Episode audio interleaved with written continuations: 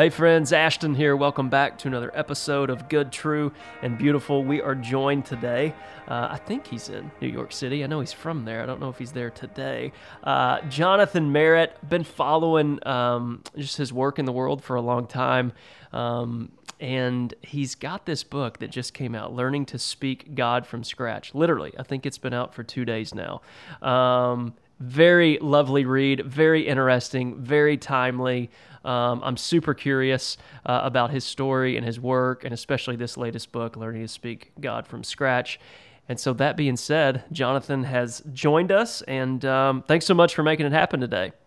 Oh, yeah, the pleasure is all mine. And to answer your question, yes, I am uh, joining you from New York City, from from Brooklyn, actually, right, right in my house. Right on, Brooklyn. Well, um, I know you've probably been slammed this week. Numerous interviews. It's a book release. Is this is this your first book that's out? This is not. It's my believe it or not, it's my fourth book. Fourth book. But uh, it's been years since I wrote a book, so there was like this little uh, period at the beginning of my career when I wrote books, and then I kind of stopped for the last uh, four or five years. And so uh, this is my, in some ways, I feel like it really is my first book because yeah. it's so different from anything I've ever done before. Yeah, right on. So, I guess to kind of set the table a little bit for some of our listeners that have never crossed paths with you or aren't familiar with you and your work in the world, when you kind of introduce yourself, where, where do you begin? I, uh, well, I'm, I do not know if your uh, listeners are familiar. I'm an Enneagram 3. Okay. So I always start by saying the achiever, you know, very work centric. So I will always start by saying I am a faith and culture writer. And so I kind of exist at the intersection of faith and uh, politics, uh, business, trends in social science, uh, the church and theology, arts and entertainment, uh, science. So uh, wherever religion is kind of brushing up against 21st century, particularly American culture, because I'm American and I write in this context, then I try to live kind of in that space. Beautiful. Well, it sounds like you should, if we ever had a column at Good, True, and Beautiful podcast, you would be our columnist. I that is that is one of the things I do the most is write columns. I write for uh, for the Atlantic. I'm a contributing writer for the Atlantic and uh, write for for publications all over. And and and that's some of the stuff that i love the most is writing in those con- in like concise form. Uh, this obviously is a bit longer of a project and yeah. it takes uh, takes a minute to get all of that worked out and to get it published. Yeah yeah. So learning to speak god from scratch where uh, I, I know you begin the book with kind of the backstory but um, let us into that a little bit. Why, you know, why, why this book? Why now? And and how did it come to you? Well, I started, uh, you, you know, as I mentioned before, I'd written some books, and I had written three books actually by the time I was 30, before I was 30. And um, I just don't think that a 30 year old in general uh, has 150,000 words of wisdom to share with the world. So I had already bequeathed to this universe uh, more than I had to to give, and just had made up my mind that you know the Christian industrial complex uh, likes to force people to write a book every two years because mm-hmm. uh, that's yep. kind of the money making strategy. But uh, I just said I'm not doing it. Not until I have a message that is so important that I have to share it. Mm-hmm. And uh, about shortly after that, about a year after I made that decision, I moved to New York City. And as I say in the book, I ran into this really unexpected language barrier. Mm-hmm. Uh, it wasn't that I couldn't speak English. I could still speak English as well as I always had, but I could no longer speak God. That that uh, spiritual conversations were now difficult all of a sudden. I had moved from the Bible Belt where I was on a church staff where all of my friends kind of uh, went to the same church that I did. They all kind of shared the same vocabulary. And here I was living a life really like a lot of people who who aren't in vocational ministry live where you're in, you're encountering and engaging with people from all walks of life and I found like wow it's a lot easier to write about a post-Christian culture than it is to live in one. Mm. Uh, I, as I dug deeper, I discovered that there were a ton tens of millions of Americans who feel the pinch that I've felt, who struggle to speak God, who struggle to have spiritual conversations. Either the people they talk to don't understand what those words mean, or the words have become so negative that they get stuck in their throats. And as a result, most Americans don't speak God with regularity. And when I saw how bad this problem was, I was I, I was shocked and said, okay, I think it's time to pick up my pen again. I think it's time to write a book. Beautiful. And and I know you're a wordsmith. Um, you know, the writer in you. You can definitely hear it through your writings. But so much of this book kind of begins with this idea of bringing these sacred words back to life, saving them, transforming them, repackaging them, coming and looking at them in, in different ways. What's the importance of like saving these sacred words? Like, I'd, I'd love to hear you kind of walk and, and hold my hand on this because I really think as you begin this book, you kind of go, you know, you call time out in a way and say, hey, we, we've got to, words matter. We're, we, this is this is how we communicate, and and I think you call it, you know, saving some of these sacred words. Mm-hmm. Yeah. So once I saw how bad the problem was, uh, I, I, dug into the Google Ngram data and found that most religious, spiritual, moral, virtue words are in massive decline in the English speaking world and have been for at least the last 50 years. And when I conducted a survey of over a thousand American adults and found out that most Americans, in fact, only 7% of Americans say that they have a spiritual or religious conversation with regularity, about once a week, which is hmm. not that much. Only one in eight practicing Christians speak about faith uh, on a regular basis. So, uh, this was bad, but you have to ask the question does it matter? You know, I mean, if it doesn't matter, then why did I spend four and a half years on this project? Why does somebody uh, spend $15 on buying the book? What does it matter? I mean, let's all just sort of pack up and go home if it doesn't matter. If it's just a change that is happening but doesn't impact anything. What I found was I spent a year of this project just studying linguistics. And I discovered in that time period that there's this emerging body of research now that shows a tight connection between the words that we use or don't use and the thoughts we think, and a connection between the thoughts we think and our behavior patterns as individuals and as a society. So, one example that I share in the book is the concept of time. So in the English speaking world, we English is a futured language. So I I I would say, for example, like yesterday, I would say, uh, I am going to go on Ashton's podcast. So there's a there's always a tense, oh, yeah. uh, and we have a futured tense. Uh, other other languages, Asian, uh, several Asian languages, for example, would just say "I go Ashton's podcast," and you would figure out from the context that it's in the future, but it is not futured.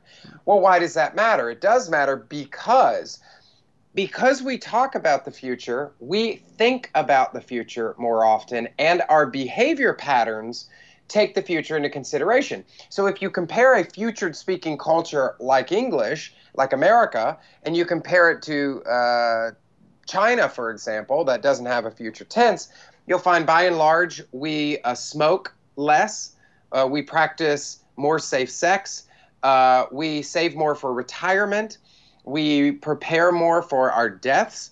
Uh, even our, our notions of a futured self uh, are developed in ways that are unique to us. So in America, we might somebody might say, "Become your best self."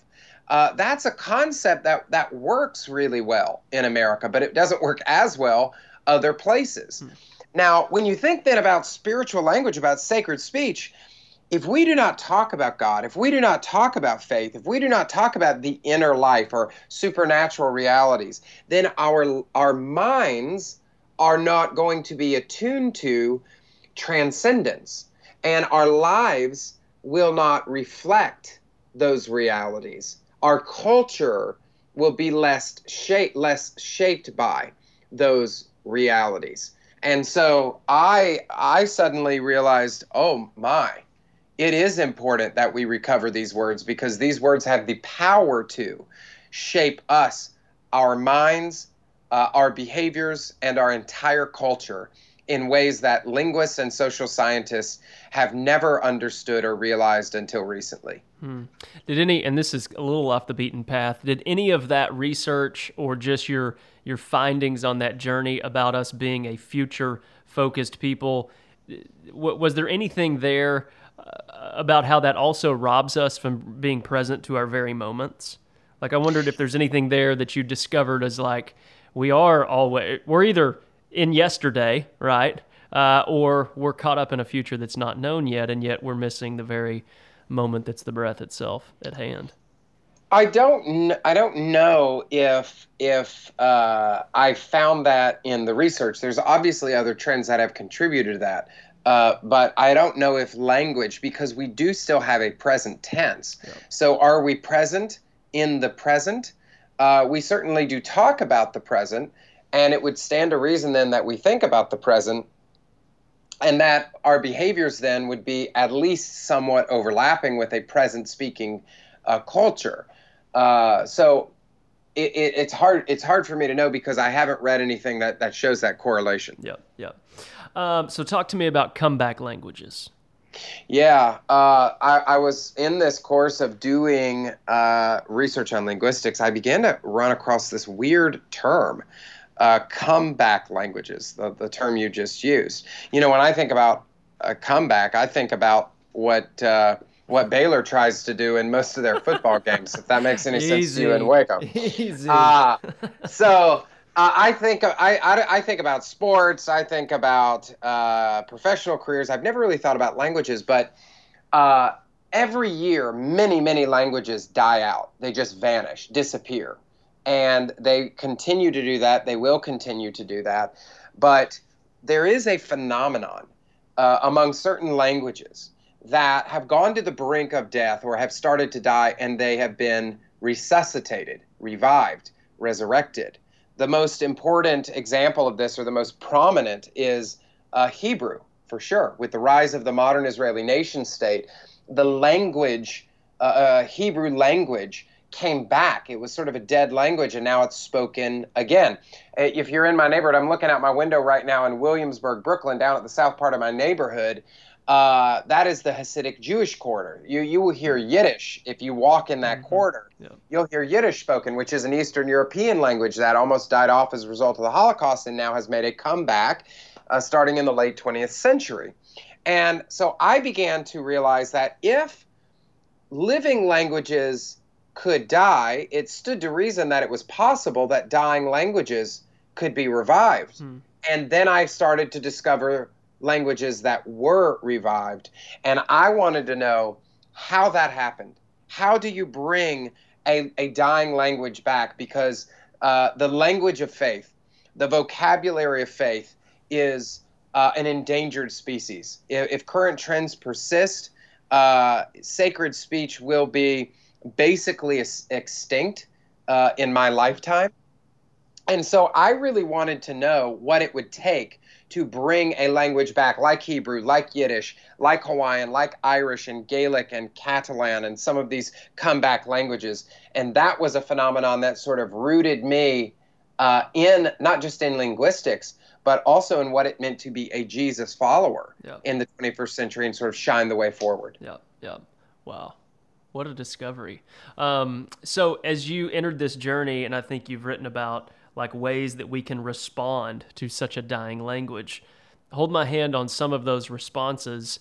And, you know, what, what are these steps that we need to do to revive some of this sacred language? Because um, I, I do think it's so necessary. Um, and, and, I think all too often we've used some of these uh, words and language um, more as weapons than than oxygen for people, right? Mm-hmm. Um, so, what are some of our responses for for such a dying language? Yeah, well, there there there are a range of responses. Three primary responses that uh, I kept running across. Uh, whenever a language is dying. One is what I call fossilization. And this is a, an approach, by the way, all of these approaches uh, tend to be animated by good intentions. So hmm. that should be said. Interesting. Uh, yeah. But you you will find this in really conservative Christian communities. Fossilization. It, it's the approach that says, "Don't touch my words," uh, and specifically, don't question the meanings that I have attached to these words. Hmm. Um, so if you go into, for example, like a like a new Calvinist church, and not to pick on new Calvinists, and and you you go into a Sunday school class or you meet with the pastor and you say, "Hey, I don't think that you figured out, I don't think you fully understand what salvation means." Or, "Hey, what do we think sovereignty means? Maybe we haven't gotten it right." That's not going to work so well for you, uh, by and large. We right? don't have that, a place for you here. Right. There's there's a there's a culture in many conservative churches that says we are not do we are not doing theological investigation, we are doing apologetics. We've sort of figured out what these words and concepts mean. Our job is to train our people to convince everyone else that they should believe what we believe. They should define these words the way we define these words. Hmm. That is the fastest way. Fossilization is the fastest way to kill a language because every language either changes or it dies. There are no exceptions to this. Yeah. Every linguist agrees on this. C.S. Lewis wrote an entire book that addressed this concept of language called Studies in Words. Uh, it is. And he talked uh, of, of like trees, right? Yeah, he talks about these trees sprouting new branches over time. So it's uncontroversial. Every language is either moving toward extinction or evolution, and there are no exceptions. The other approach which is really common, I would say, among progressive Christians, is what I call substitution. And that's the one that says, all right, if I don't like a word, if I don't like what a word has come to mean, if a word has come to feel toxic, let's just all stop using it. So I talk about uh, some people in the book who I, I heard say, you know, I'm not going to talk about God as much as some of you would like me to. Um, this is a slightly better approach, but not much, because you start sort of purging these words from your vocabulary and you realize you don't have anything left. Uh, also, uh, Christians, it doesn't work so well with the Christian faith in particular because we have a sacred text. And as a result of that, if you go, I don't like the word uh, God, well, then you go back to the text. We, we consider ourselves, like Jews and Muslims, by the way, a people of the book. So when you go back to the book, you brush up against these words again and again and you realize you didn't do anything to get rid of the word. You just purged it from your vocabulary. Yeah, yeah. the other thing is is that words are just carrier pigeons. They're empty boxes that you put an idea inside. And the problems that we have with words really are not the arrangement of letters the problem is the idea that went in the box. That idea now makes us uncomfortable, or we're confused about it, or we don't understand it. And so when you engage in substitution, you are actually addressing a problem that doesn't exist. And you're ignoring a problem that does exist. You're not addressing the idea, that's problematic. You're, you're just merely addressing the word itself, which has no meaning except the meaning that we give it. What I argue for in the book is the way that you revive a language, which is a process called transformation. I call transformation. So instead of uh, uh, protecting words, which is what fossilization does, instead of pitching words, uh, which substitution does, you play with words. You you begin to go back with curiosity, with imagination, uh, with a critical eye, and to ask in community what should these words mean for us in our day? What are ways that we could breathe new life into these ancient terms? And that process is the engine that revives a language over and over again and drives it forward. Yeah, and this takes work, right? Like, along with curiosity, um, like I think we just haven't been doing our homework, right? You know, to come to the root idea that so much of this, uh, these beautiful sacred texts, really the beauty, the beauty, the mystery, by the way, um, the color, everything that they offer. Um, I, I, that was a brilliant point for me in your book was that words, once they start being the box carrying these ideas, that's that's when they can become weapons more than things that lead to liberation and transformation. Yeah, and that's one of the top reasons that people give uh, for not having spiritual conversations. People say these these these words create tension and arguments. They say I've been hurt by these words. That a religious leader or a, a friend or a parent, a family member, uh, crafted this word into a bludgeon and used it to hurt me, and it made it feel toxic. Or they hear uh, a politician use this word or misuse uh, religious words, and those those are some of the most common reasons why people say, look, when I see the way these words use, are used and the effects they have, I think, yeah, I don't need that headache in my life. Hmm. Hmm. So, what are some of the most abused, um, misunderstood? That's probably the better way to say it. Um, misunderstood words that uh, you believe um, could use some transformation today.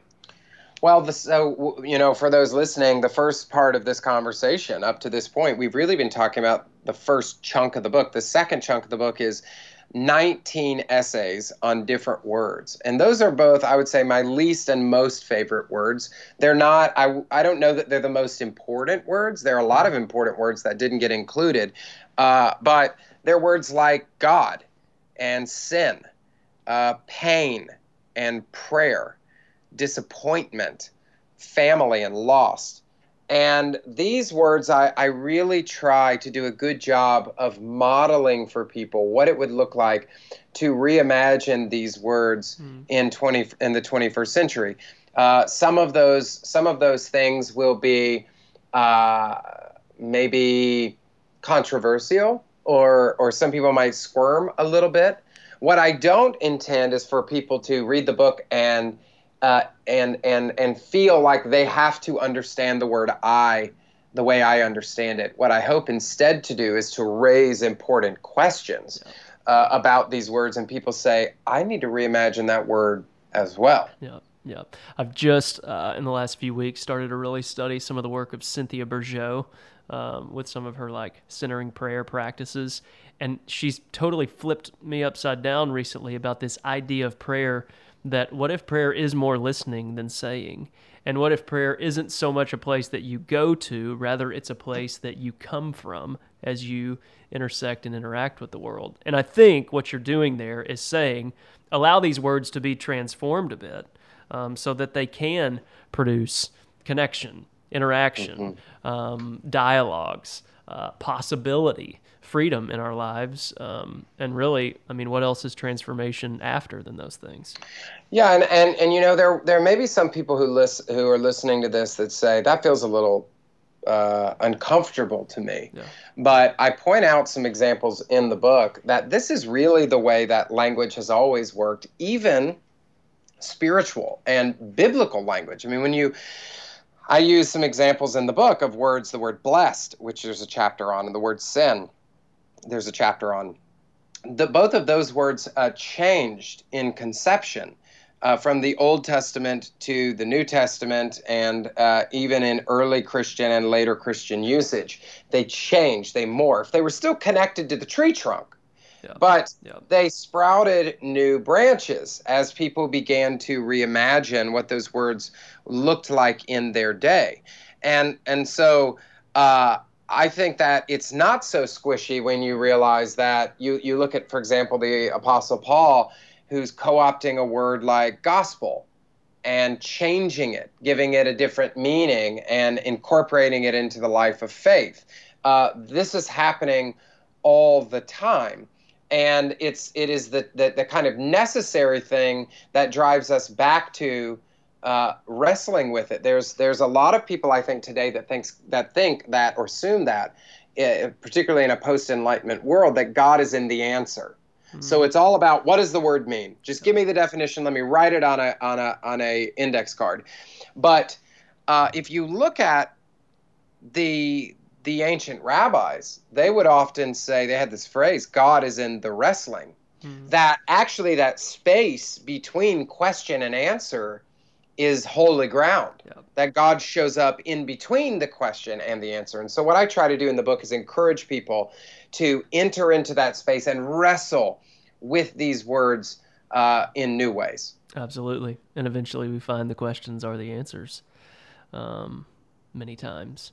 Um, yeah. So you write in the book that learning to speak God from scratch is important, but this this isn't enough. What do you mean by that? What are you saying this the next step is uh, once this conversation begins and creates change in your life? Yeah, so what I don't want to do is is uh, set up a totem or to create an idolatry, uh, a linguistic idolatry uh, that says words only words matter or words matter most because that I don't think that that's true. There are at least uh, two sides to this coin. You know what it means to follow Jesus, what it means to be a person of faith, what it means to be spiritual, uh, has to do with both our words and our our actions and our behaviors, uh, our practices, our disciplines. Um, you would you might also say our, our thinking, our minds could be another component. So this is not all it means uh, to be a, a Christian, but it, it, it is at least an important uh, starting point. Um, and so, what does that mean? That means that we have to learn to speak grace, mercy, love, compassion. These are important words. But eventually, we also have to learn to be grace yeah. And be mercy and embody compassion and embody love. And so, if you have this kind of linguistic skeleton you build, eventually you have to wrap it in flesh. That is, it is, it's not just speaking words that that make uh, these words so powerful. It's speaking words, speaking them intentionally, and pairing them with visible expressions of those words' transformative power. Uh, that is what makes words credible. So just if, if people say, I'm going to read this book and then I'm just going to say the word grace more often, and that's the only thing that happens in my life, I would say, you've only gone part of the yeah. way. Yeah. I hope that people will, will learn to be grace, to embody grace, to incarnate grace in their own lives. That's a good word. Love it. Um, well, I can't say enough good things about it. Um, I think again, this is uh, it's going to spur a lot of conversation. I know it will, um, and I hope that uh, you are pleased um, with the good and necessary conversations that it does create um, across the world. For for those of us that want to follow you and your work, um, where's the best place you would send us? Well, you can certainly go to my website, which is Jonathan Merritt, uh, two R's and two T's in Merritt, jonathanmerritt.com. And then uh, you can follow me on social media. I'm on uh, Twitter, Facebook, Instagram, all the things. And, uh, you know, you can sign up for my e-newsletter on my website. You, you start diving into that pool, you'll see there's a there's all these uh, ways that you can connect with me. I've got a podcast that I've been doing called Seekers and Speakers that take this conversation forward. I've got a, a, little YouTube series that started to launch where I'll launch a video a week doing some interviews in Times Square. Uh, so I think it's going, I'm just at the beginning, I would say, of starting what I hope will be uh, a big conversation going forward. Right on. Well, um, kudos to you. Super thankful for you and your generosity, and thank you for putting uh, like I said, very good and necessary work in the world. I feel like there's like a million conversations that we could we could have with you. Can we have you on again sometime? Maybe yes, later this yes. year, 2019. Would love to have you. I would love that. That would be fantastic. Right on, my friend. Thanks so much. My pleasure. Hey, before you go, don't forget to hit subscribe right there on your phone. That's probably where you're listening. Uh, and if you enjoyed this, would you mind leaving us a review? One of the things that we're wanting to do is get this information out to as many people as we can. And we are finding that uh, when people leave good, true, and beautiful reviews, uh, that helps us get this information out more and more to people all across the world. I do not take it lightly uh, that you invite me to ride shotgun with you in your car. Uh, you allow these conversations to be a part of your jogs. You allow these conversations to be a part of the communities and families and businesses that you've been entrusted. Uh, I do not take that lightly at all, and I am thrilled uh, that you have joined us here at this table, at this conversation. There's always a seat left, there's always room for more, uh, and we are just so grateful for you guys joining us here at Good, True, and Beautiful. And as you approach this week, may you pause by the orchid listen to the bluebirds sing, and be love.